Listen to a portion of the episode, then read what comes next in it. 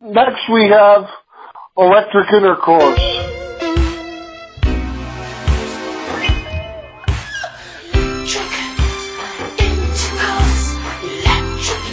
So I'll let Richard start us off on that one. What do you think of the heretofore unknown studio version of Electric Intercourse? Well, this was literally the song I've been waiting for for, I don't know, ever.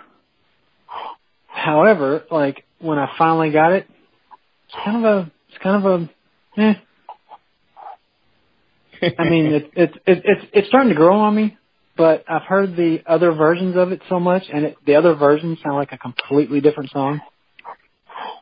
And and this version, the first time I heard this version of it, uh, was when they dropped it on iTunes, you know, as a single. And to me, it almost sounded like a person, like a caricature of Prince. It almost sounded like somebody else trying to be Prince. Like the, it has, it has every, it has everything that classic Prince has in it. You know, the, the moans and the, the lilting of the voices and the, the layered background vocals. But for some reason, it just hit me like, you know, it it almost sounded fake to me. It it didn't sound like the real song to me because there's something about it. It's growing on me now, but I don't know. It, I was I was literally the first first few times that I listened to it when it when it came out. Uh, I was actually kind of sad when I heard it. Really interesting. Yeah, it, it was a it was a big letdown. Huh. Well, I'm glad to hear it's growing on you, though. Oh, absolutely. Ernie, That's- was this a grower for you too, or? Um, this is a. I did well. First of all, I didn't even know this song existed. I had always, in the back of my mind, hoped that it did because I was always. I'm always curious to hear the studio versions, but I didn't know that existed. It, it, it, I guess it's it's kind of a grower. I guess you could say that. It's just so drastically different. Um, you know, there, there's some. This is you know proof positive that a song done live by Prince is a completely different song than a studio song. Um, and and like Rich said, um, the, uh, we're so used, we're so we're so jaded by the live version and how good that was, that when you hear this one, unless you're you're of the female persuasion, um, you're not going to get all that much out of it. It's going to be one of those, that, you know, may, might maybe make you scratch your head, being like, I don't know if I need to be listening to this, you know. it's almost it's almost like But- Baby Part Two.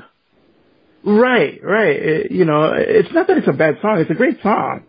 Um, but, you know, um, I, I drew comparisons to if I had a harem, the studio version versus Blues and Yeah. C that he would play live. If I had a harem studio version, completely different song, same lyrics, but completely different song, completely different vibe, completely different everything than what is played live. Um, I, think this is a matter. This song is a matter of scope. This particular version of it, when played live, he's playing. He's singing to everybody out there.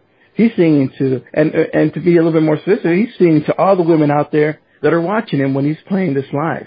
When he's playing this one here, this is specific to the one female listener that's listening to this at that time, and and um, it's very personal in the way it's sung. But you're right. It has. Uh, you're definitely right, Rich. That this has all the exaggerated princely princesms in terms of the way he he sings. It's got them all there. And for some people, it might be too. um God, I can't believe I'll be saying this. Too too effeminate of Yeah. Prince, and and it might even kind of turn them off.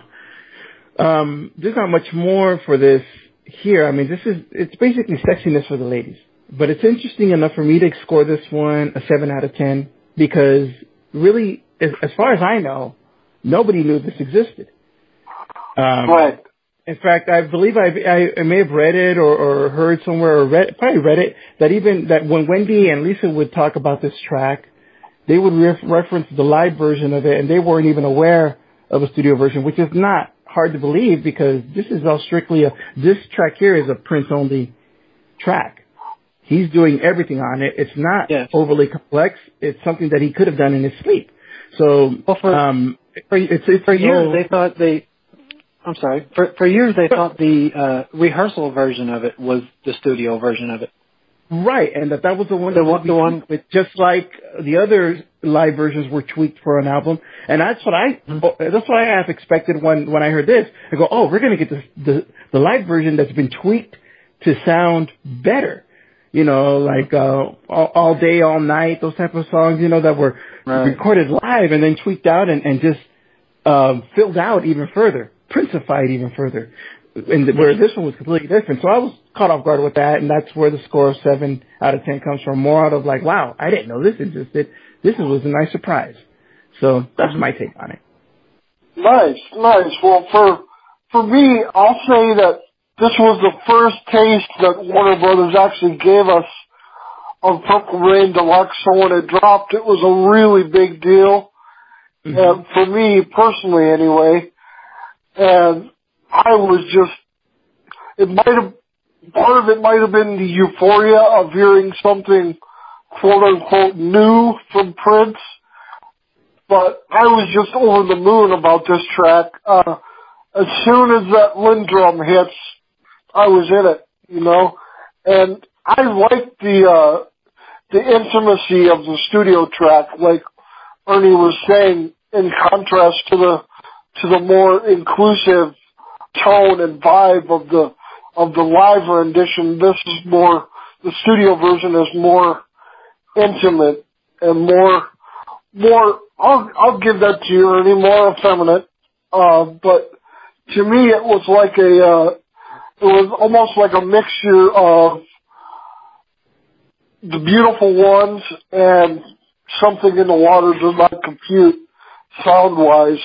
And of course, I'm not saying it measures up to those songs, but, uh, vibe wise, it was just a mixture, a mixture of those two for me. And it was, when I first heard it, it was mainly about just hearing something new for the first time uh, from Prince, such as passing was was mind blowing. Uh, so I really like the track.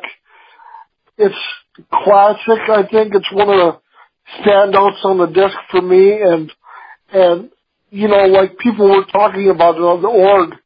It's so different from the live version, but actually, I think that's one of its virtues because it shows just what kind of range Prince had as an artist and what he could do with his own songs and other people's songs too, but especially his own. Um, how he could do just vastly different, uh, different takes, different flavors and different colors with the same song live and in studio. So it's, it's a great track to have. Uh, I think the sound quality is pretty darn good. Uh, I think it's one of the better sounding tracks on the disc, and uh, I'm I'm happy with it. It's one of the highlights for me. Yeah, you, So- you know, I remember for for many years I would I, I would hear the live version, and this is a totally different artist of "I Want You to to Want Me" from Cheap Trick, right? And Right. I think maybe just like about five six years ago, I stumbled across a studio version of it and thought, "What the heck is this?" All the soul ran out of it, man. There's there's no life to the to the studio version. I didn't quite think about it here, but but it was just as alienating when I heard this versus the live. And um I'm so I'm just so jaded to the live that it's hard for me to to hear it in this fashion. I have to hear it a lot more because I really have to think of this, them as two completely different songs. And when I think when I get to that point, I really have more appreciation for this track. Yeah, that's kind of what I've done. Is I've just decided they're they're different songs. Mm-hmm. Oh, that As far makes as- As far as the sound quality goes, you know, you, you mentioned how it was the better sounding of all the other tracks. I think it was because this song was completed and tracked to be on Purple Rain, where most of these songs are they didn't really get past demo stage. You know, they were just they were done. They were Right, right. they, they never were Yeah, they never were prepared agreed. to be on albums. So Because there's definitely a difference in, in the quality. I agree with that. Yes. Right. So next we have Our Destiny and Roadhouse Garden.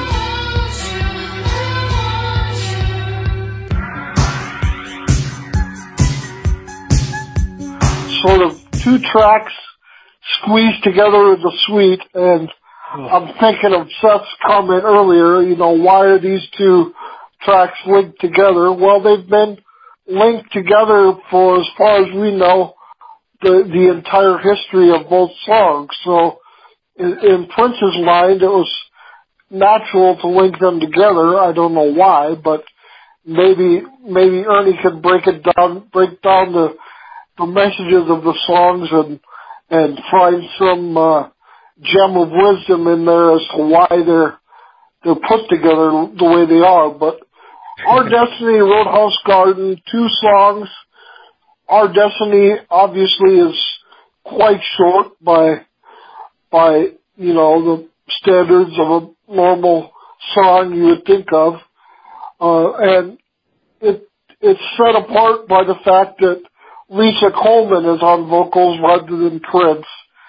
And as far as the uh, audio files go in the fan base, this was the one track that people had the most problem with as far as sound quality was Our Destiny.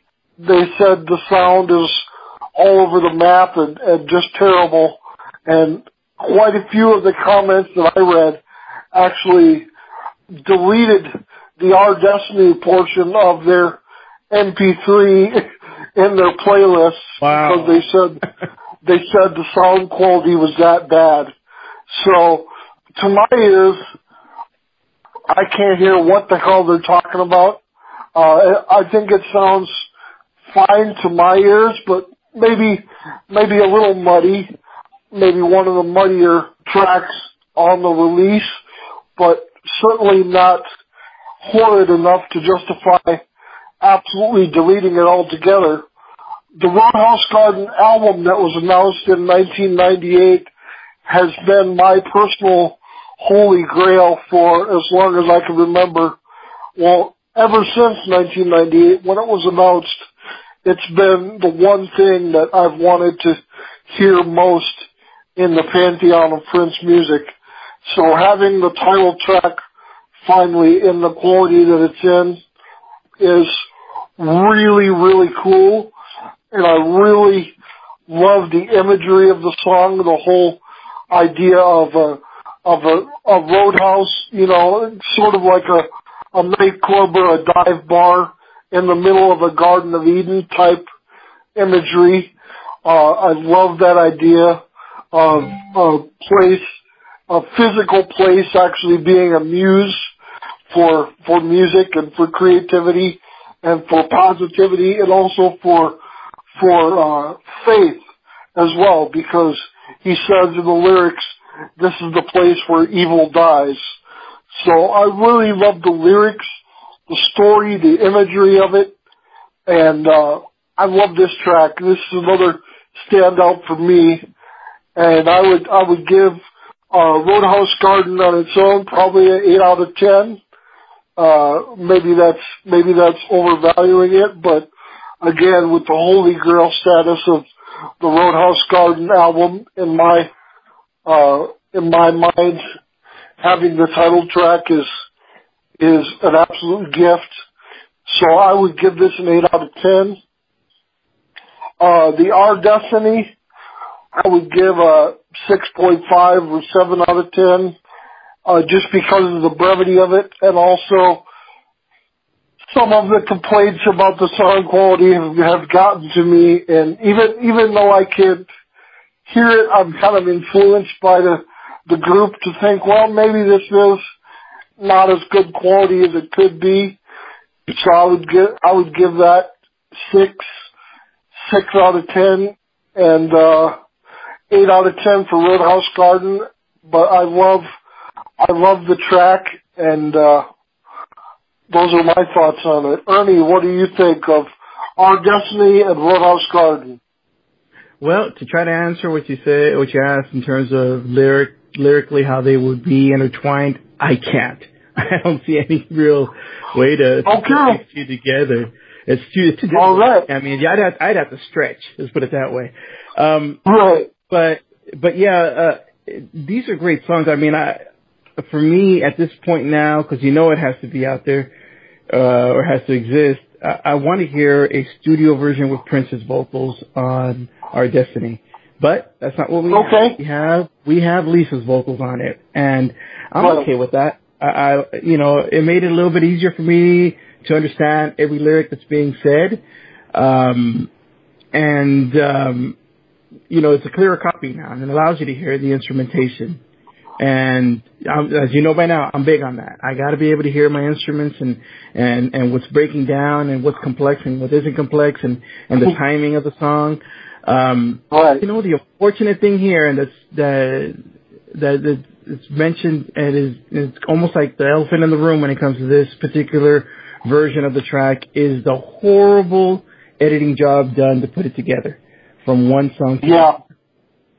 It is terrible. Um, Yeah. props to props to Casey Rain. We all know Casey Rain is, so props to Casey Rain for for mentioning this. Uh, and I'm sure you well, you guys may have heard uh, Jill Jones' version of this of uh, Yes. Our Destiny. Okay, it, it, he mentioned this, and I went back and listened to it, and he's 100% correct. If you haven't heard it, go back and listen to Jill Jones' version of Our Destiny, which I think is actually clearer than this version. But you hear that one and listen to it on headphones.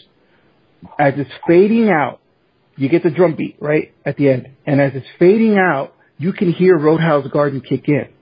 That tells you exactly how this track should have been sequenced from one to the other. Um, this, this track begs, uh, somebody to edit it to the point with, with the, like, with one of the, uh, other ones, I guess, I think it's from the boot, um, ah, what is it? Perfect Unreleased.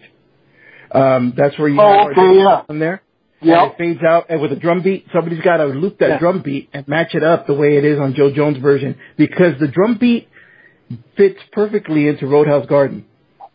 And Well, a Right. couple, couple of years ago, very a couple of years ago, there was a there was a a release uh, of the Lisa version of it as well, and it it fades out just like the Jill Jones does, and you can hear it going into Roadhouse Garden, but it Oh, fades okay. out. So, there you go. and I'm I'm So almost that- I'm almost positive that's the one they took this version from. They just cut the fade out, they cut it off Mhm. and chopped and and started it right at the beginning of that other. Right, because because I really didn't hear much of a difference from that version of this. And see, it's a No. it's a shame because this was a, a track to be to segue into, not unlike say the way New Position goes into I Wonder U. Yeah. Your New Position Right. goes down to a beat and it goes right into I Wonder the I Wonder U seamlessly. This is what this was supposed to do, but it doesn't. And I'm sure we've all I'm sure we've all we've all heard the uh the the live um concert where they he plays these 2 Mhm. songs, right? And Right. you see that they go right into each other. Yeah. and, So, and, and it a lot, a lot of people Yeah. Yeah, absolutely. A lot of people can't figure out why those two songs are stuck together like that. And I, I guess maybe they haven't heard anything before. I guess not. I mean, if they're looking for some kind of lyrical rhyme or reason for it, there really No. isn't. But No. musically, it works. But the musical join is taken out in this Yeah. version. So I can understand what people are saying. I don't get it. I don't know why they're together. It doesn't make sense. Well, no, it doesn't. Jarring. As presented, it does not make sense. But they're supposed Yeah. to go together because they one flows into the other. Um, you know, sometimes, and this was around the time when he was doing that. He was doing. Uh, I'm, I'm trying to think of another trio of songs. They're they're bootleg ones that he did that as well. I just it just my mind goes blank on it right now. But he was real good at doing that, taking one song going to another song, going to another song, almost like a a, a suite. And that's what he Yeah. was doing here. And it's unfortunately it didn't happen. So for me, uh, it, it is it's neat to hear, especially Roadhouse Garden, because it's obvious they're from different sources. But to hear Roadhouse Garden as clear as it is, and it's and it's really a, a joyful song, a positive, joyful song. Uh, so ha- having those in there, I'm, I'm you know, um, Chris is very much in, in, in line with me on this one. Seven out of ten for this as together, and it's it's okay. It's just it really missed the mark because it could have been an eight had it been joined properly. Yeah. Yeah. I agree with that. I agree with that. Richard, any other thoughts you want to give about our destiny and Roadhouse Garden? Uh, only some, only some, uh, some half-baked facts. I'm, I have a lot of information in my head, and I have no idea where they came from because I read it years ago. But from what I heard, when, and I'm not sure if you talked about this already because my phone cut out when when you were talking, Chris. Um, Okay. uh, um, Roadhouse Garden was written. It was originally what Paisley Park was supposed to be, that when he wrote that song, he was singing about the place that he was going to build to, you know, live his mu- musical career at. So that's what that song was supposed to be written. for. Oh wow. I, I yeah, can that makes how- sense. Yeah, It so really puts listen it to into the con- lyrics, context. Yeah, and uh, and some uh, somewhere along the line, I guess he wrote the song Paisley Park, and there it went. But that's Well, I yeah, I did talk earlier about how the the fact that I really love the the imagery and uh, the vibe of the of the song about a about a place you know that's basically a nightclub or a you know a, dive bar or a recording studio all rolled up into one in this in amongst this environment of almost like a Garden of Eden. So yeah, that's exactly that totally relates back to the concept of Paisley Park. So it's it's fascinating to learn that the Roadhouse Garden concept essentially evolved into the idea behind Paisley Park. That's that's fascinating to me. But Yeah, uh yeah, I really love the song and and uh honestly, glad honestly, to have it on the disc. And honestly, sometimes when I listen to the song, that that enters my mind, and it, it actually, you know, it makes me sad sometimes Yeah, because you know, yeah, I know. I don't, I don't, I don't know, you know. I'm a very Yeah. emotional person since he, since he uh, since he died. Yeah, I mean, No, and I think I think we all are to a degree. You know, like like um, people have asked me how are we ever going to get over his passing, and I'm like, well, we could accept it. We can sort of move on, but totally getting over it, I don't think is is possible. Uh, Yeah. At least for me. So yeah, but hearing songs like this that are, like Ernie said, positive and and a very positive, upbeat song, upbeat message. Um, it's you know, it's it's food for the soul, as far as I'm concerned, and and that's that's one thing about the legacy of Prince that will be one of the most important things about his legacy is his his music as a whole is food for the soul. So, and I definitely think Roadhouse Garden fits into that that mold. So, great song. Glad to have it officially on disc. Yep. And next we have Possessed. And I don't know what I'm gonna do. Actually presented as the 1983 version, but Prince Vault, the website, I'm sure we're all familiar with that site. Great source of information. Uh, actually says it's in fact the version recorded in March of 84. So it basically, it basically is the instrumental version that we know from bootlegs with Prince's vocal added. So, and I know some people in the fan base were really, really miffed at this because again, we go back to the argument of studio versus live and the live rehearsal versions of Possessed are more, they're, they're a little bit grittier and slower and more, um, James Brown type funk jams closer to the version that we have on the Syracuse DVD. And this is basically, essentially, is the, the, uh, instrumental take of the song with vocals added. And Yeah, I don't have a problem with it. I think it's, a, what's that? I'm sorry. It's it's the exact version that you hear when Morris is putting the moves on Apollonia in Purple Rain. That's but it's just Yes. vocals on it. Yes. I don't have a problem with it. I'm happy with any and all versions of the song that we could get.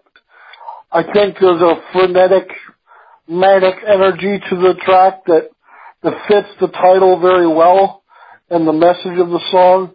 And when he spells out possessed in the song in that sort of demonic, demonic, uh, voice, it's, uh, quite a moment, one of the standout moments on the disc, I think.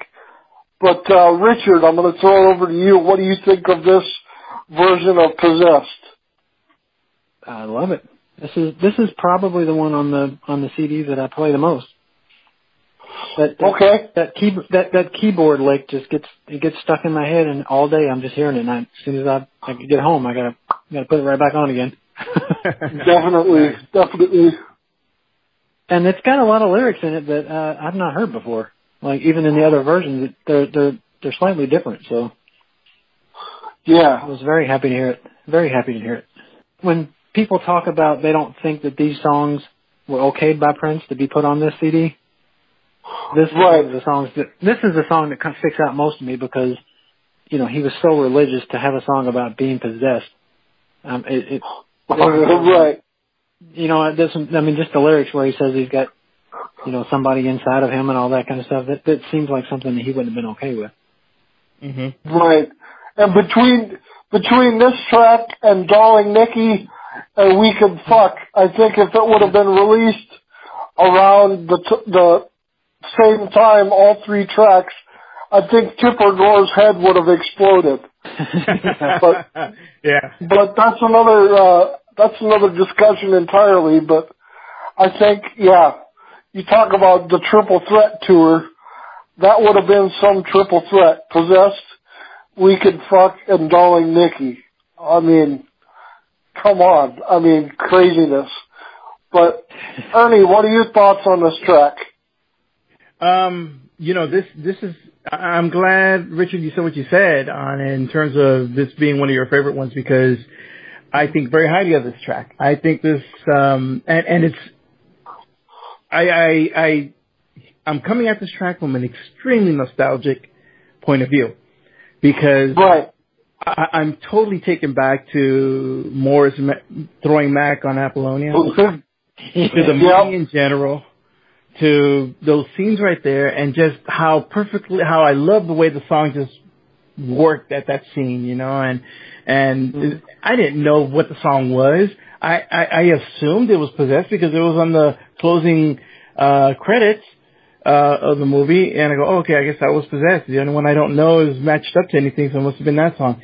The, until I he- heard it on, uh, on Syracuse uh, VHS, and I go, oh, okay, that was it. Good. And then I would go back and watch the movie some more, and I'm like, oh, I like the song. I like the way sing. Then we get the instrumental. I'm like, oh yeah, this is this is it right here. This is it. And I'm reminded of uh, again Computer Blue when you go to the quote EP version of it, where you get the version where there is no hallway speech, but the music is there, and the music is there, and then, and then afterwards you're like, holy crap, this guy had the mu- the lyrics in in mind, and they were going to fit perfectly over this this track, and he knew exactly what he was doing.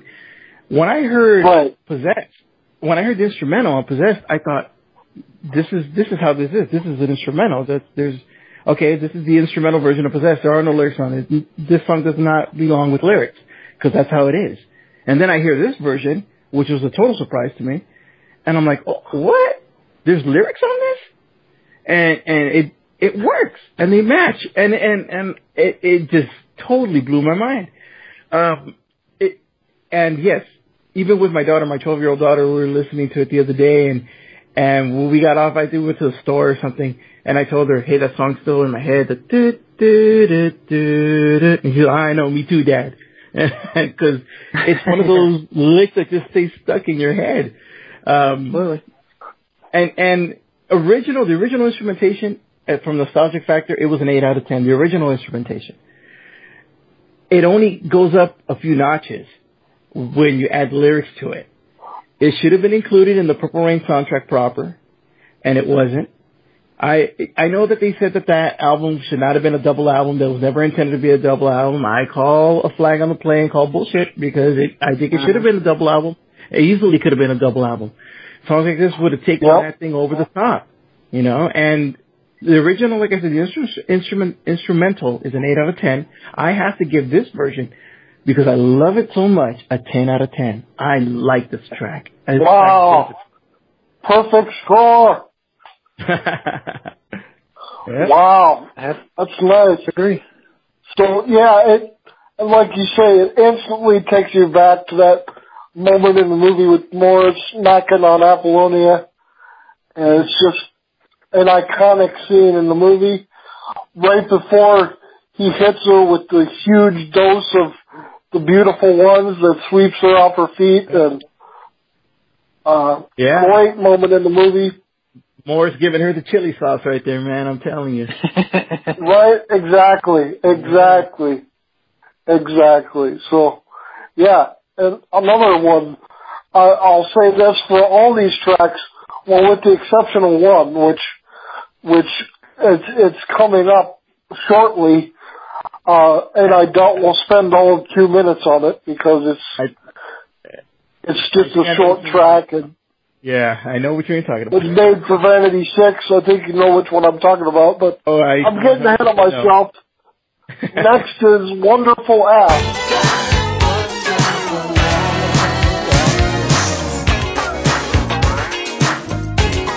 This is the one, the most debated track on social media as far as when it actually dates from, because for years, bootleggers and hardcore fans thought this version was from the parade era.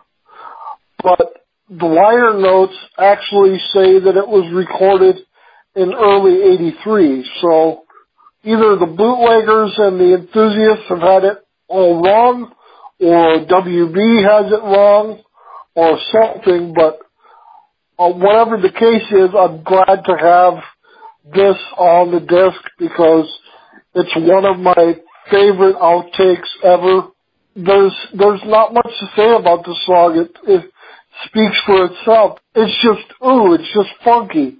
You just gotta listen to it. I can't really describe it in words, but maybe you guys can do it better than me, and I'll piggyback on some of your comments. But this song is just great. It's one of the best songs in uh, Prince's unreleased history, and now it's been officially released in good quality. This is one of the best quality outtakes on this set, I would argue, uh, sound wise.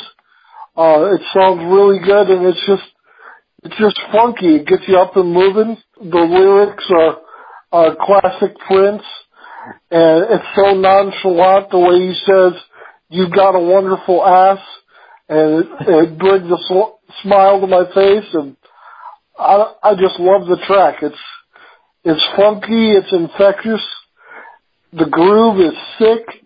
I don't know what more to say. Richard, what do you think of Wonderful Ass? this has always been one of my favorite tracks.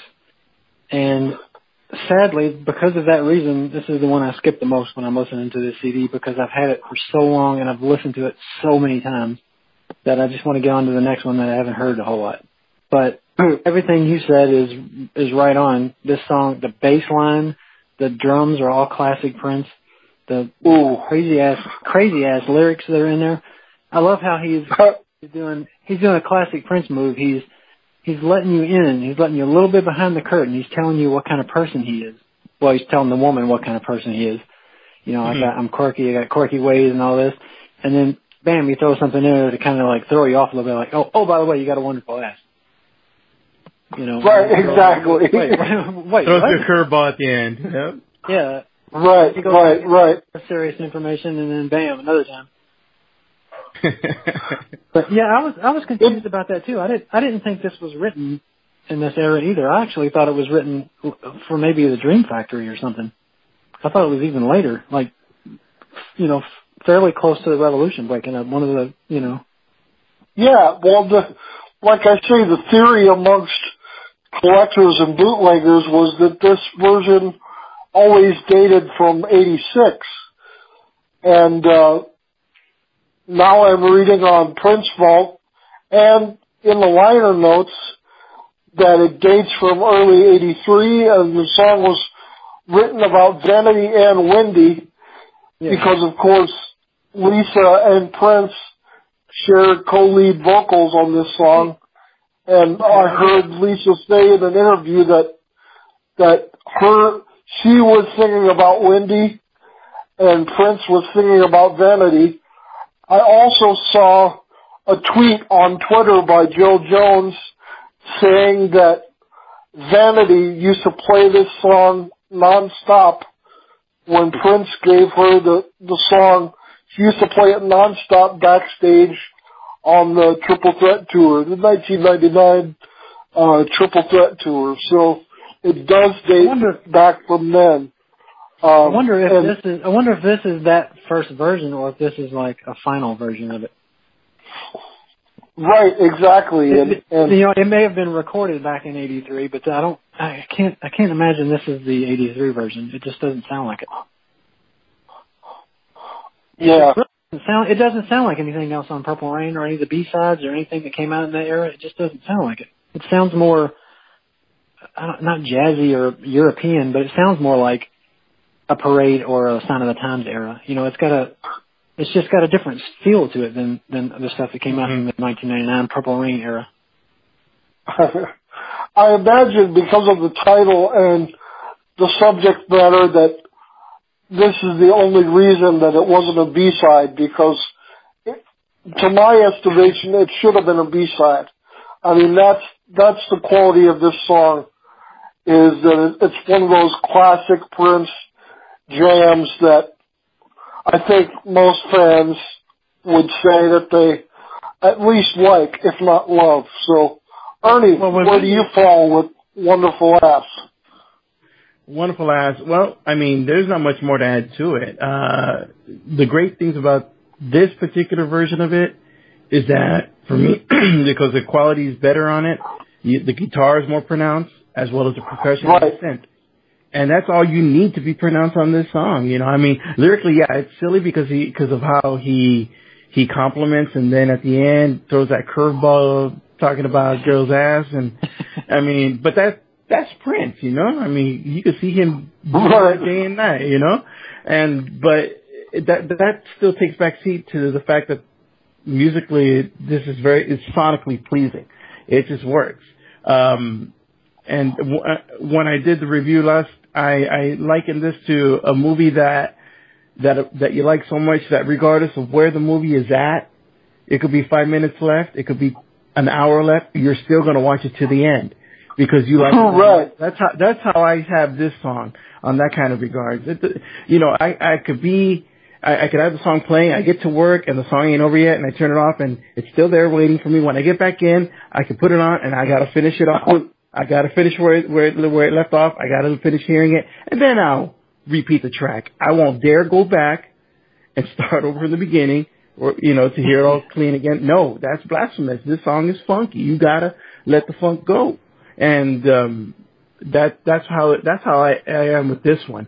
Um, this is like you guys said, this is classic Prince, classic vibe, uh, and I would dare say it'd be a song that would be um, just as relevant on the dance floor today.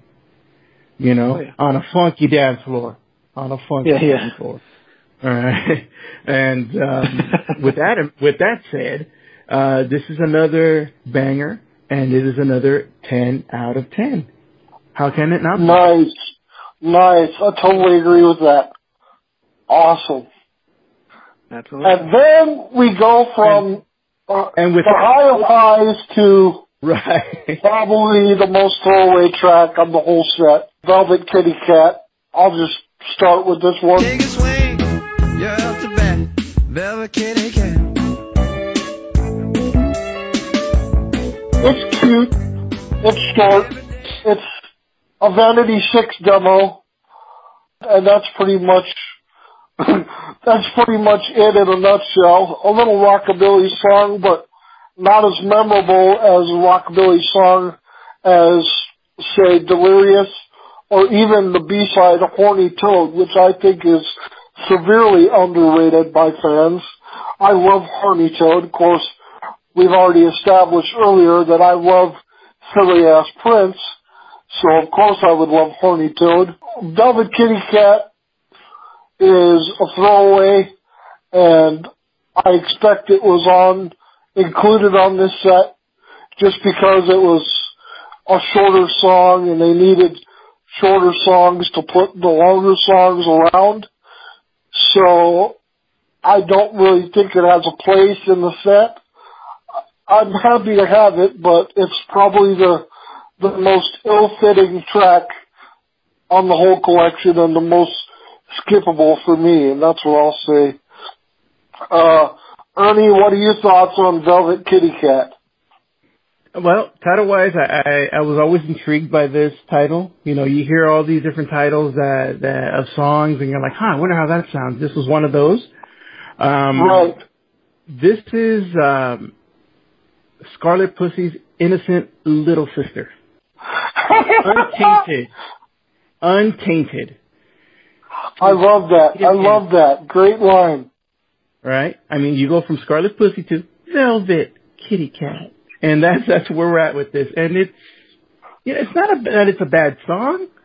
Don't give me. It's not a bad song. It, it, it's it's an earworm type of song because he keeps repeating Velvet Kitty Cat over and over again, and but it really seems like a, a, a song that maybe uh, if anything if any of these songs seems like a demo, it's this one. It seems like a song where he was just trying a sound out, you know, just experimenting with the sound, Right. and Right. and it turned into two minutes and change of this. Um, it just kind of repeats over and over again, and that's about it. You know, I, he could do this in his sleep. Score wise, this is the lowest score of this here because it's new to me. It gets some points, but it's a six out of ten. Nothing fabulous, nothing bad, just something that I think many artists nowadays could not do, but something Prince could do in his sleep. And I Yeah. think it was just playing around. That's what I think. Definitely. Definitely. Richard, what do you think? Well, like you said, it it it was written for for Vanity Six and Uh, to be on their album, and it's kind of a throwaway. But if you're really serious and you're really honest with yourself, most of the songs on Vanity Six's album were throwaway songs. It's true. Very true. So so I mean, and how it didn't become a, at least a B side, I don't know. But I'm gonna go. I'm gonna go the. I'm gonna go the other way that than you all went. I'm gonna say I really enjoy this song for what it is. You know, I'm. I'm not. ex- Once I once I heard it the first time, I said, okay, this is what this is. I'm not expecting anything out of it. So when it comes up, it's short, it's quick, it's in the family of uh, tambourine or tick tick bang. It's something that when it's on, you're like, okay, you know, you're bobbing your head to it, and then when it's over, you don't think about it anymore. But it's a pleasant little. It's almost a segue in between other songs, and I I like it for that. And it's funny, it makes me laugh. Yeah, it is funny. I mean, I, I didn't mean to undersell it, but I mean, Yeah. yeah, it is a, it's a cute little song. Uh, it's got, you know, Prince almost, almost speaking the lyrics, pretty much. It would it wouldn't even have been as good as it is if Vanity Six had done it though. It's it's Right. his personality that comes through on it that makes it enjoyable for me. 'Cause Right, you can right, just- you can exactly, just- you- exactly. You can just pick. You can just Yeah. picture him being silly. You know. Next we have Katrina's Paper Dolls. Katrina makes paper dolls. One doll for every day. One of the more intriguing titles, I think, in Prince's catalog. And Katrina, as hardcore fans would probably surmise, refers to Vanity, whose real name was Denise Katrina Matthews. Of course, early on in the conception of the Purple Rain film, Apollonia's part was intended to go to Vanity, and Katrina's Paper Dolls might have been a song conceived by Prince early on in the preparation for the film when Vanity was still attached. Uh, I think it's an interesting song. Uh, one of the highlights for me just because of Prince's vocal delivery. It sounds really sonically pleasing to my ears, really kind of laid back and, and it's kind of Prince in storyteller mode. And when I first heard it, I kind of likened it sonically to a song like 17 Days. But 17 Days seems a little colder and more methodic, where this is a little bit warmer with the way the bass, the bass line is played and it just seems like a, a warmer cousin or relative to, to 17 Days. It's a it's a good song. It's it's one of the one of the tracks that ranks in the middle of the the the pack for me on on disc two, but I enjoy it quite a bit. So, Ernie, what do you think of Katrina's Paper Dolls? This one is a it's a grower. It's definitely a grower for me. Um, it it's it's a catchy song. It's become more catchy for me, even from when I did the review on the on Prince podcast. Uh, It's more catchy for me now. Uh, it's it's a sweet song, and it's almost somber in the way he sings it, you know. But um, I I I don't know. There's something about the way it's arranged that that makes me like it more today than I did Friday. You know what I mean? Yeah, yeah. and um and it, again this is another one whose track title I always wondered about as well. I go, oh, I would see the track title in different places. Katrina's Right. Goes, I wonder, wonder what that sounds like. That because that title's so interesting, and I'm finding that the song is more interesting as it goes. It's not a very long song, you know. It's it's groundbreaking, and I'll go back to what I said on the other one. It's not a groundbreaking song. It's by any means. It's it's a song that he could do at any time. It's it's not a funky song. It's a sweet song, and and it's got a neat melody, and he's his voice sounds really good on it. Um, it's easy on the ears. It's an accessible song, and um, the sparse playing is a good example of less is more. And um, Right. you know, the only thing I, I have with this one, and and this is a thing that to me plagues so many Prince songs, is that the song barely starts getting a little bit more interesting at the end. Like ah, Right. that's when it was starting to build to something. It, it ends, and I hate it when his songs do that. It- you know, the, the classic example for me is uh, uh, Vicki Waiting. Ah, it's just getting good at the end, and it and it fades out. Right. Right. Well, this was kind of like that too for me. Um, Um, on the Prince right. podcast, I gave this one a six out of ten, but here I have to increase it one. I think this one's a seven out of ten. It's a grower, and that's see, it went from six to seven in a matter of a few days. I like this one. Yep. Yep. Richard, what do you think? Well, first listen, I didn't, I didn't care for it too much. It was, it was kind of just a song. And then I put headphones on and listened to it and it changed me completely. There's mm-hmm. a lot going on. There's a lot going on in there. And the lyrics are kind of depressing, kind of sad actually. Yeah, actually. they are. They're sad. So, Yeah. Um, so, so it makes me wonder who, uh, who tracked the CD, like who, who put them in the order that they put them in? Because you, why would you wedge that song in between Velvet Kitty Cat and We Can Fuck? Right. But you know what I mean? It's like there's a mood going. You go from wonderful, wonderful ass, Velvet Kitty Cat, and then you go to somebody who's possibly been abused, and then you go to We Can Fuck. Like, who does that? It should have been wonderful ass, and then we can fuck, and then Katrina's paper dolls after that, and then Father's song. Absolutely, yeah. Katrina Katrina's paper dolls does kind of say ease into the the melancholy vibe of Father's song a bit more. So Right. yeah, the, the sequencing question is very very interesting. And while we're on it, actually, I believe Dance Electric is just way too long of a song to start off a CD with. It should have been closer to the end. And I, honestly, I believe Wonderful Ass should have kicked off the CD. Oh, that would have been Think- great. That that would have been Think about great. Think about Yeah. those first drum kicks, you know. That would have been fantastic. Uh huh. But that, but for the song itself, uh, it, it's a good song. It's it's like you said, it's growing on me. Uh, if I can get past the uh, depressing subject matter of it, it it'll it'll keep you know.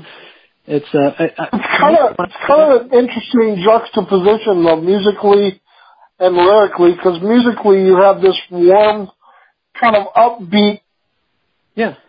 you know, vibe to it, and then these lyrics are melancholy or sad or depressing or however you want to frame it. So there's a, there's an interesting there's an interesting juxtaposition there. Well, When you hear it those might be lyrics, very well a you- song. Uh, I was saying it might be very well a song. It might be a song about innocence broken. That's why.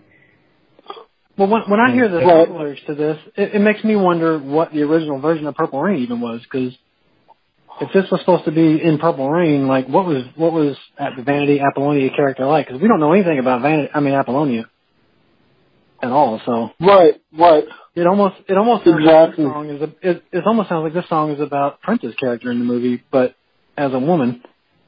Ooh, that's interesting. Well, I'll tell you if you haven't done, if you haven't done it yet, if you want to give yourself an interesting read, get that original draft of Purple Rain. I have it. I just I have never I haven't read it yet. Oh man, that's, that's that should have been done.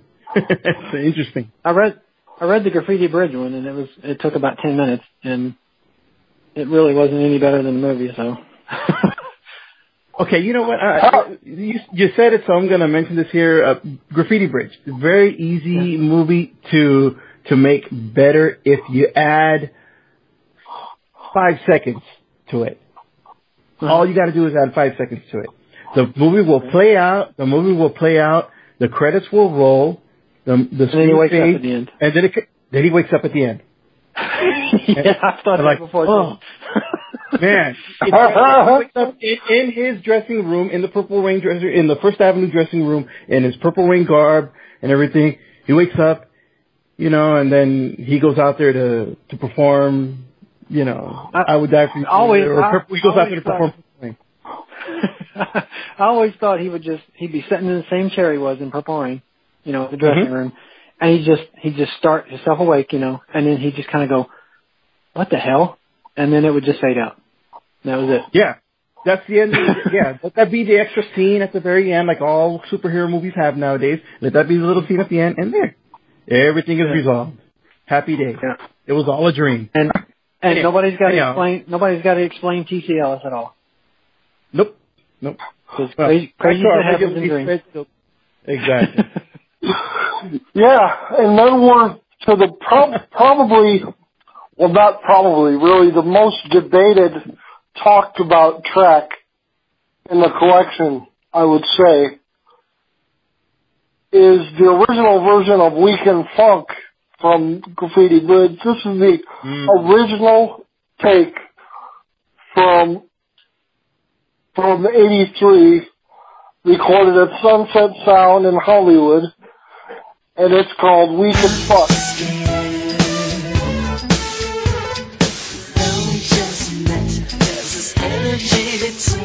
course, it's censored on the packaging for probably good reason, but it's strange to me to begin with that they would put out a uh, song that's so graphically themed on a, a release that's meant to be targeted to a mass audience. And I don't know, maybe maybe they've done that. Maybe Prince has done that before. Maybe I'm overreacting somewhat, but I don't know. It just surprises me that this is on. This is on a release that's supposed to be marketed to the public at large. But then again, Prince was known in the 80s to be shocking, and you do have Darling Nikki, so maybe it's not as big a stretch as I'm imagining, but it's a surprise definitely to have it on here. Um, I will say that I think this for me is the definitive version of the song, and it's so much, it's so much better than the Graffiti Bridge version, miles and miles above it.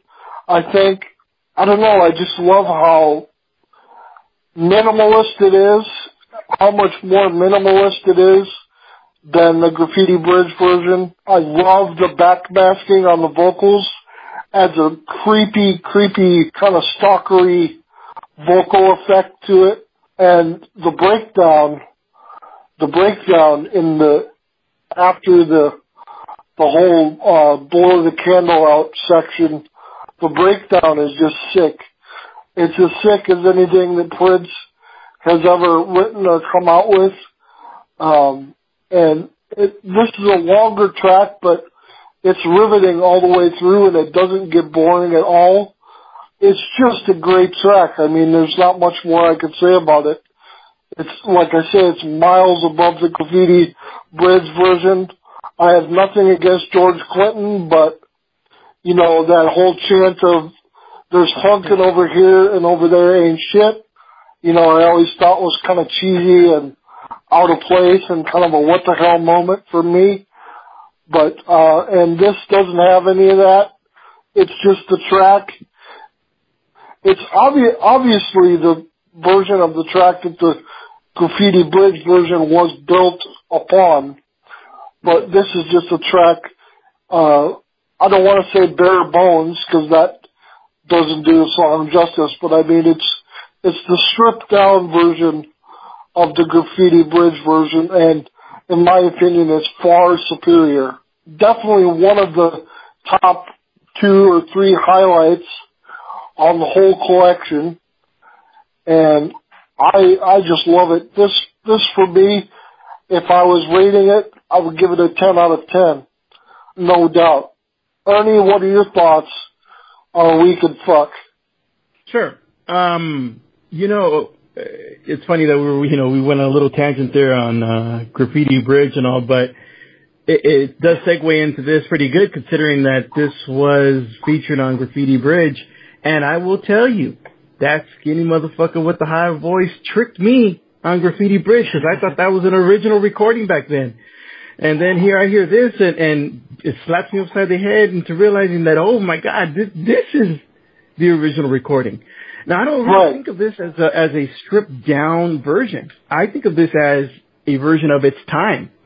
Um, because the Graffiti Bridge version, much like Graffiti Bridge in general, the movie, um, it, it, it suffered from the, um, the, the, the house party look and feel. Right, right. It seemed like, like, like the people who made House Party made that. You had the same type of pacing, the same type of jokes, the same type of structure, and, and, and it seemed like the song was trying to mimic, I don't know, it had like a House Party type of feel to it. And House Party was cool, but that was House Party. Right. Don't, don't try to do that, cause then it sounds like, it seems like pandering, and that's what the, the song, the Graffiti Bridge song kind of seemed like at the time. Don't get me wrong though on that, because I like that track. And I'm not being hypocritical about it. I mean, I, I, you like what you like. Uh, but this one here, yes, it is definitive. This is the definitive version of the song as far as I'm concerned. Everything worked its magic off of this. Um, everything else. Um, and this is the one to beat. I don't think it will be beat because this is stripped down in terms of how the lyrics are and the delivery. This one is, it, this one ain't pulling no punches on you. This one is, there's nothing sexy in this song. There is nothing sexy in this song. This song is dirty. And it's supposed Uh, and that's what you're getting. You know? Uh, and, and I'm okay with that because I know what I'm getting here. I mean, it's called We Can Fuck. We know what we're getting. so, you know, I'm okay with it.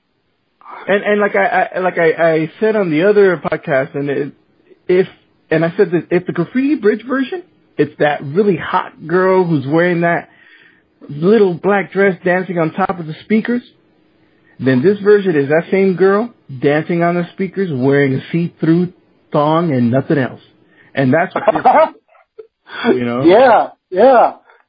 And um, you know, uh, we have those, those those type of tracks, you know, the day dropping tracks. You know, you know what we mean by that. We know about silly ass Prince. Yeah. You guys know what they what a Oh day yeah.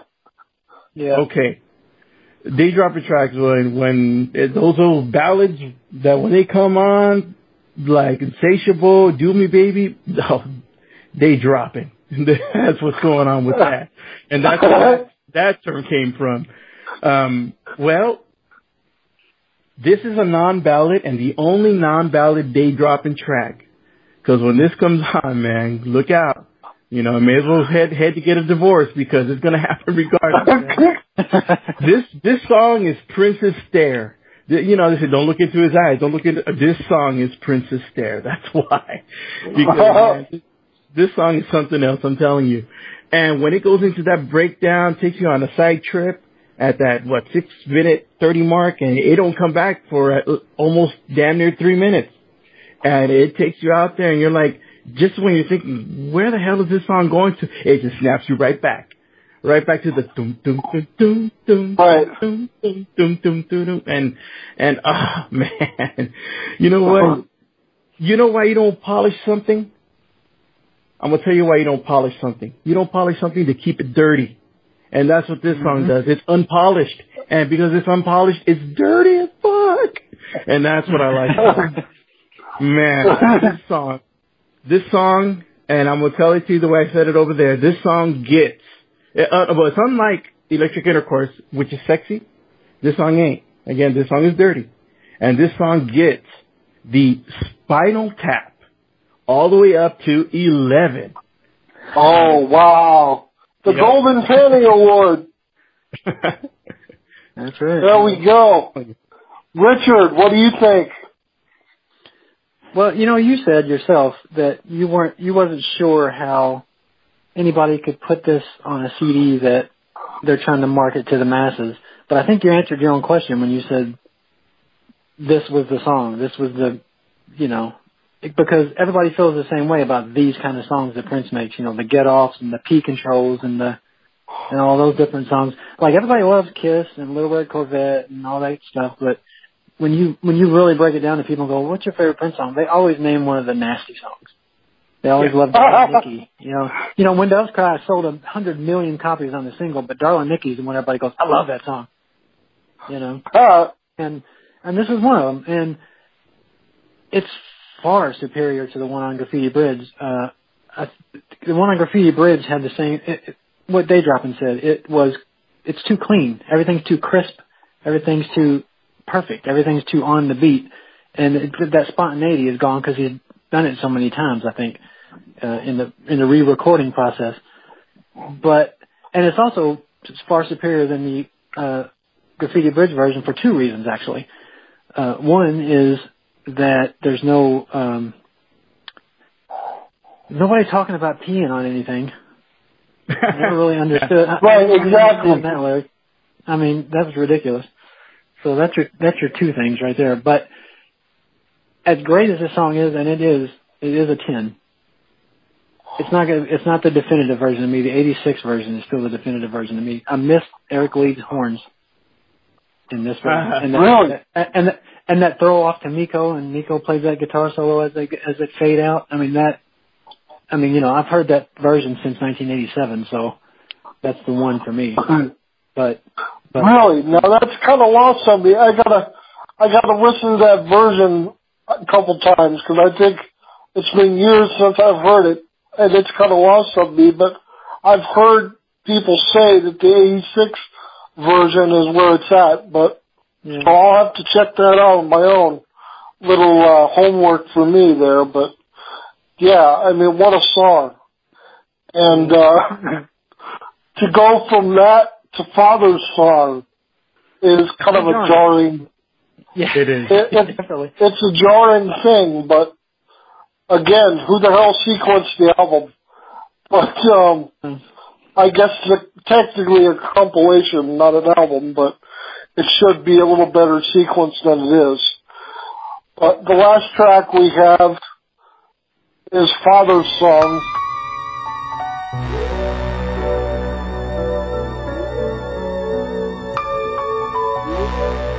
And this is the track.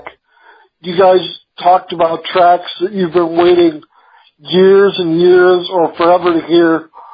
For me, this is the track that I have been waiting for years and years to hear a studio version of.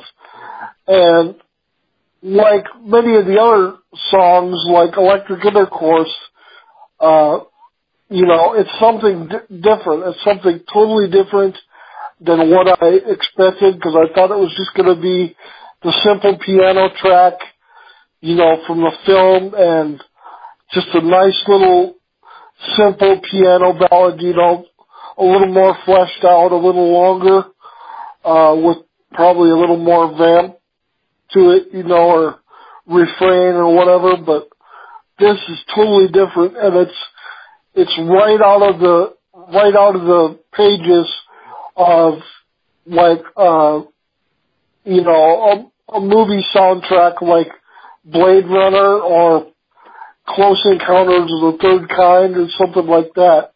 And that, I, I say that in all honesty, but that's not a knock on the song at all. Uh, it's, it's great. It's really, really atmospheric, uh, really, really somber, and it's, it's a really great, uh, reflect, re- reflective, kind of introspective way to end the, the disc and the, the outtakes collection. Um, I'm glad we have it on disc. Um, when I hear it, I'm sort of transported to the part in the movie where uh, the kid is being interrogated by the cops, after Francis L's suicide attempt, and I would say that that would have been more powerful music to have than the actual music that's in the scene. But that's that's the vibe that sort of gives me a sort of uh, painful, longing vibe. But yet, somebody on Facebook said, and I agree with her, that there's a there's a sense of hope also in the in the song of the person that's playing. There's a, there's a sadness, there's a melancholy, but there's a hint of hope in there as well. And I really feel that when I listen to the song, and it's it's really for me, it's really immersive, and it's a really great piece of music, and it really does what I think instrumental music should do is transport the listener to another place and time and just sort of lose themselves in the music. And this is what Father's Song does for me. And I'm glad to have it on the, on the collection. And to me, it's like a, it's like a final parting gift from Prince, uh, to say, you know, hey, my, my spirit is here. I'll, I'll always survive through my music.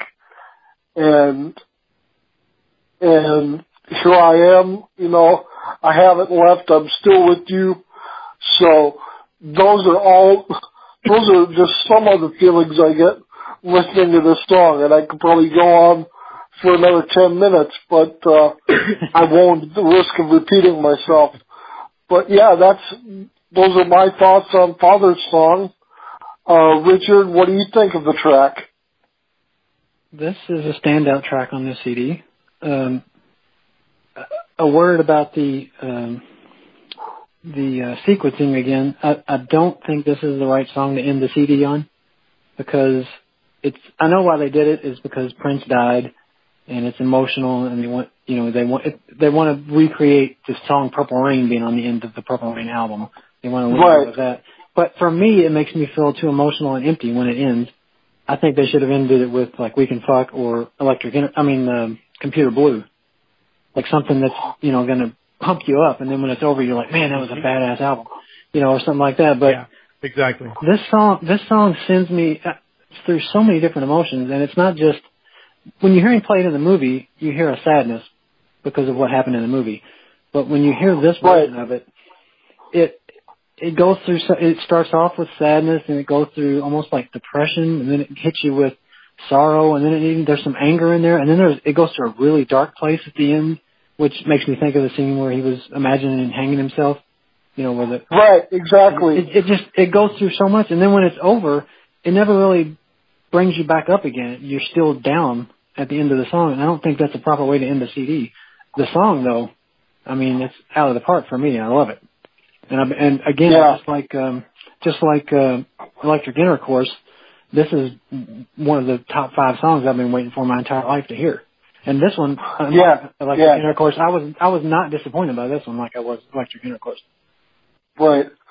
Well, going off of your comments, where would where would you sequence this song? Because it's kind of difficult to pin down, you know, in the sequence because it's a it's a melancholy song and it's a heavy song and there's so much going on, like you say, with the emotion from anger to hope to depression, Yeah. you know, and all over the gamut. So where would you sequence it on the disc? Probably I would have I would have ended the CD with Katrina's Paper Dolls, Father's Song, and then probably Computer Blue. The whole way. Okay. So put Father's Song Oh yeah. Directly ahead of Computer Blue. Yeah. Which would make sense it's the same, because the same, two- yeah, same musical motif. Yeah, same musical motif. Exactly. Yeah, they're linked together. So yeah, that makes total sense. So you've given rise to this thought of a resequencing of this disc, which I'll have to I'll have to undertake later, but it's a it's an interesting thought. Ernie, what are your thoughts on Father's Song? Father song. Uh, you know, uh, I feel that this is a song that I that I shouldn't think highly of, uh, but I do. The reason why I say it that way is because, uh, like you guys, it's a song that I've been wanting to hear forever. Why have I been wanting to hear the song forever? Because I like what I heard in Purple Rain when father, when the father was playing it, and I could just imagine how the rest of it would sound, where it would go. That had to have been just the beginning part, and that's probably going to be the ending part again. It's going to bring come back around to that again, but all the stuff in the middle has to blow my mind. He's got to go somewhere way different with the piano and do all kinds of different things, and then bring it back to the the the main song that we know of from Father's song. So when I get this, it's basically repeating it over again, going to crescendo. So I should like it with my with those kind of expectations, but I do, and I like it an awful lot, and I like it because it builds an emotion. Any song should always build some kind of emotion with you. Every good song will do that. Even a song as simple as My Little Pill can bring forth an emotion of hopelessness and and being a druggie and just being messed up, you know, just from the way it is. You know, even a song like ha- Had You can do it with as sparse as it is. A song like Father's Right. Song with with its melody playing over and over again and I know that some people will be taken aback by the synth that gets thrown in there and think that it's unnecessary. Again, this is a song of its time. It is necessary because this is the type of musical instruments he was dabbling with at the time, and this is what he would have done with it. Um, it builds, and it builds to a crescendo, and it builds to a haunting crescendo at that. And true, it doesn't take you down from there. It's a bummer of a song in that way, but that's what it's supposed to be. Because it was never meant to be, uh, uh, uh, you know, one can interpret it as a hopeful song like you do, Rich.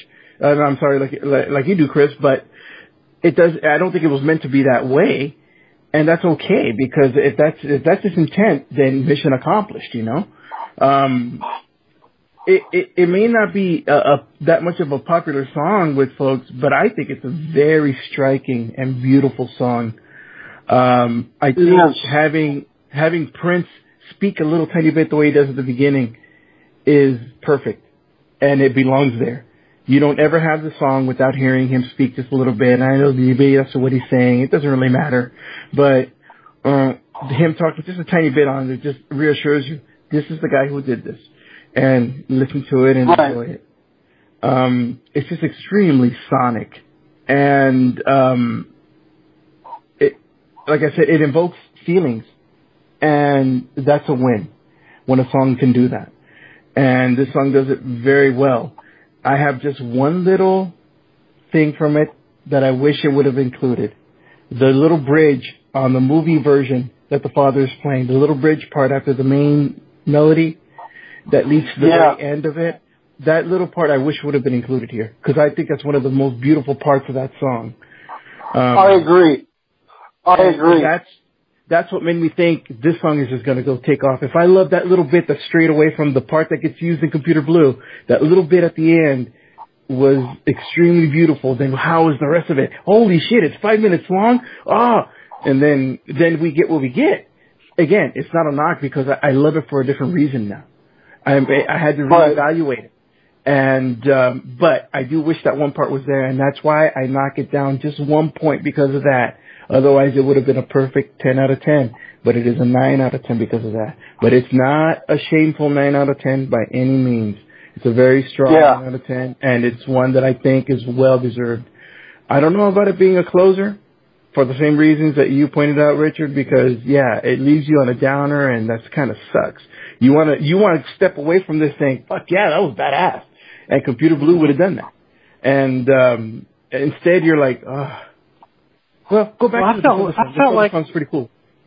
I felt like when this was released that it would just maybe even be the exact track from the movie, just longer.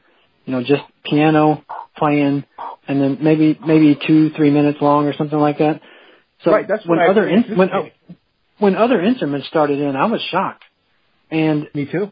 Yeah. and at first I was kind of angry because you know how you are when like say when Star Wars Episode One came out, you're expecting one thing and you get something else. That, that's what that's what happened to me. But but the more instruments were added, the more emotions were added. Each each instrument is its own emotion. If you really listen to it, they, they bring different Yes, things to it, and and I'm thankful for that. I'm glad. This is like one of the first times I'm glad I didn't get what I expected. you know what? I, I agree with you 100%. I agree with you 100% on that. Awesome. Awesome. Well, any final thoughts on the collection as a whole? I'll, I'll just say that, again, I'll go back to the beginning and repeat myself that I'm very glad all these tracks made it to release.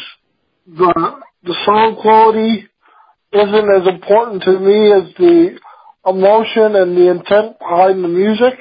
I'll echo Seth Everett's thoughts a little bit where it would have been nice to have a little bit more info behind the recording of the tracks and the sources and all that, but in the end, at the end of the day, I'm just happy to have these songs released, and I think this is a very strong collection of outtakes, and if outtake, if future outtake collections can be like this, but but maybe even slightly better and better sequenced, I think we're in for a lot of good times as as Prince fans moving forward in the, the posthumous era of his career.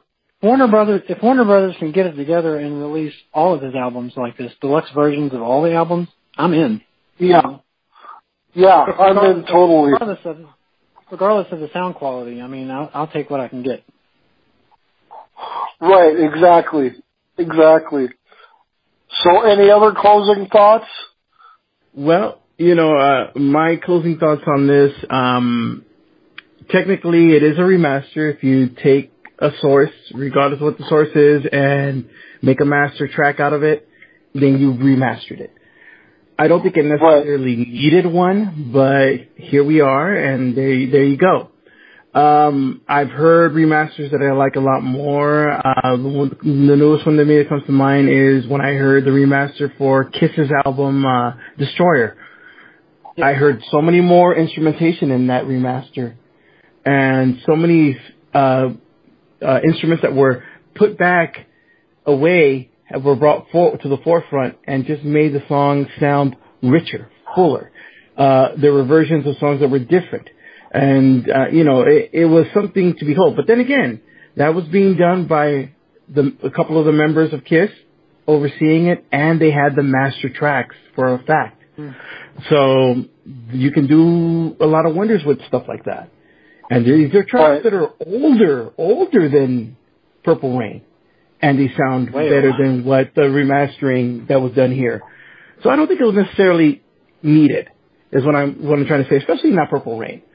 Um, but if I was to, if it could be redone again, and who knows, maybe we'll get another edition down the line if they're going to go the Star the Star Wars route and just give us a new version every so many years. Um, I would like to. See, I would love to see a true, complete soundtrack of this album. Yeah. It's a soundtrack. It's is. not necessarily a Prince album, but it is a soundtrack, and it requires that. Hey, he did it with uh, Graffiti Bridge, where other artists were on the soundtrack. Why not Right. do that here with Purple Rain? Include the tracks Right. of time. Include Apollonia. Include Dez Dickerson with Modernaire. And, and include the long versions of the tracks when applicable. Let's Go Crazy, the long version should have always been on there. The dance version. Well, I, Um, well, I heard, you know- I heard actually that that was what was considered at the beginning, but Warner Brothers did not want to pay more people than they had to pay. They didn't want to Yeah. pay Apollonia and and the rest of Apollonia. They didn't want to pay pay Dez, and they didn't want to pay the time anymore for their music, you know, and all that kind of stuff. So this is what we got. yeah, uh, ver- versus what we get versus what we should have gotten, though. It's pro- probably the same reason, same reason Joe Jones was left off, I guess, probably. It could be. It could very well be. And don't you piss off Jill Jones. She'll go crazy on you. Hell no. online. Don't you? Her, do not talk about Jones, I, lo- I, I love you, Joe Jones. I love you. I love you. Absolutely. But yeah, you know, I would love to see a full thing there. And how dare you put extended versions and not put the extended 17 days? Come on now. You can't do that. So that's got to be included. Uh, uh, uh, Prince vocal of Our Destiny has to be in there. If you're going to include Our Destiny, just put different versions of it. But what's there to hurt? You know, and, um, like I said, you know, the, you can make a full complete, make a full complete soundtrack. Right. Then Right. do the original soundtrack as it was presented for the completist, and give us uh, then a um, an outtake of of good outtakes like these here, and and and other outtakes included of the time as well of, of them of that 83, 84 period as well. And you Right. one heck of a, a collection there. You don't need the concert; those could be done separately. Hey, more cha-ching. But you know, as far as musically, yeah, give us a true soundtrack. I think it deserves that. It, it was a groundbreaking movie. It it did very well. It deserves the kind of, that type of soundtrack treatment to it. You don't have to necessarily have to remaster everything, but just include everything. You know what I mean? Well, this this three actually, I mean, rather than have all those edits on there, they could have they could have just thrown, you know, more songs like Wednesday that we know was supposed to be on Purple Rain. Mm-hmm. And, uh, Which is a cute, and- the cutest little track, by the way. Yeah, yeah, and and the and the like you said the Apollonias and the the times and all that. Um, now that that being said, though, I I'm glad they did because Purple uh, Let's Go Crazy, the single edit of that, is my favorite version of that song because that was the song that got me into Prince. Ah, and and, Yeah, and it's it's a long going. it's a long it's a long story, and I hope someday I can tell it because it's really funny. But that's the song. I mean, it's my ringtone on my phone. It's like th- the beginning sequence where the words are all jumbled over one another. yeah. I Um, never knew what he was saying that- back in the day. I was a little kid. Yeah, me neither. But I I Yeah. played I played the hell out of that single, so I'm glad that was on there. But I could do without like the the I would die for yous and all that. That's that's unnecessary. I think the extended versions of Another Lonely Christmas and also the instrumental version of God, I think those definitely belong on this release. And I'm Oh, glad absolutely. they're on there. They should have. They should have made, like he said, a uh, uh, like Daydropping said. They should have made an official soundtrack with all the songs on it, and put Right. And, and the love theme, the God love theme, should have been. They should all have been sequenced into where they were in the movie. You know, they shouldn't be on Right. a third disc or a fourth disc or a fifth disc. They should Mhm. be in where they belong at. Right, right. I don't know why. I don't understand why people that are in charge of doing this stuff for a living, why they can't figure that out on their own. Yeah, I don't know why either. it just doesn't make sense, you know. It's not, it's not difficult. Yeah. It's really rocket science here. Yeah. No. But with all that said, I say do the remasters and definitely bring on Sign of the Times. What I say. Oh my God, that's what I'm waiting for. Definitely, definitely. I want a I want a box set that has Sign of the Times, Crystal Ball, Camille, you know, all the songs that were supposed to oh, Dream Oh, Factory, all the oh, songs that. I want. I want the whole thing. I want a 12 disc set with all of it. Take my money. Take my money now. Absolutely. Yep. oh man, the the price on that would be astronomical, but I'd almost pay it. I'd almost pay it. For, I wouldn't almost. I would probably. So what? I would. I would. Even, there ain't even a doubt about it. I got Oh, thousands yeah. of comic books, and I'm I'm ready. I'm ready to sell them just to get something like that. awesome, awesome. Well, thank you guys so much for being a part of this. I appreciate it. And uh, Richard, tell everybody where they can find you online. Uh, I guess just Facebook. I don't. I mean, I have a Twitter, but I don't use it. I have an Instagram, and I don't really use it either. I mean, I, I put picture. Everything that's on my Facebook is on my Instagram, so uh, it's All right, Richard cool. Yeah, Richard Richard Rich one, I think it is. yeah. Richard Rich one on Facebook.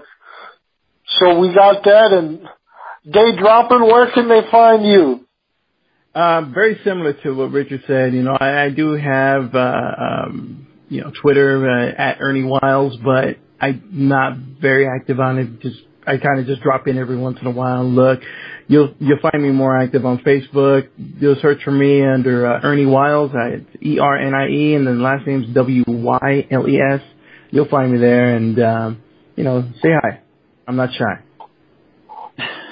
All right. Well, we want to give a shout out to all your other compatriots at Podcast Juice, Mr. Michael Dean, Oh, Definitely. uh, Big Ken, Big Sexy and Sack, all you guys. We love you. One love.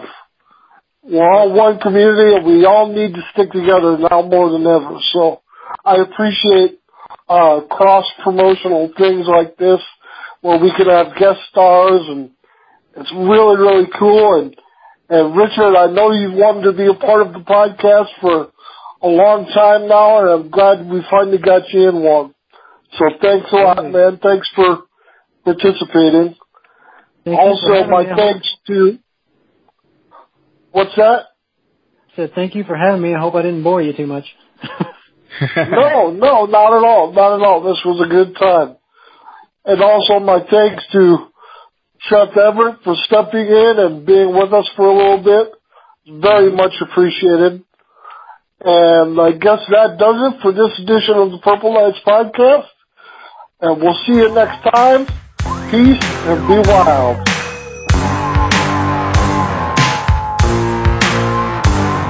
To get connected, follow us on Twitter at PK Podcast or on Facebook.com slash PK Podcast.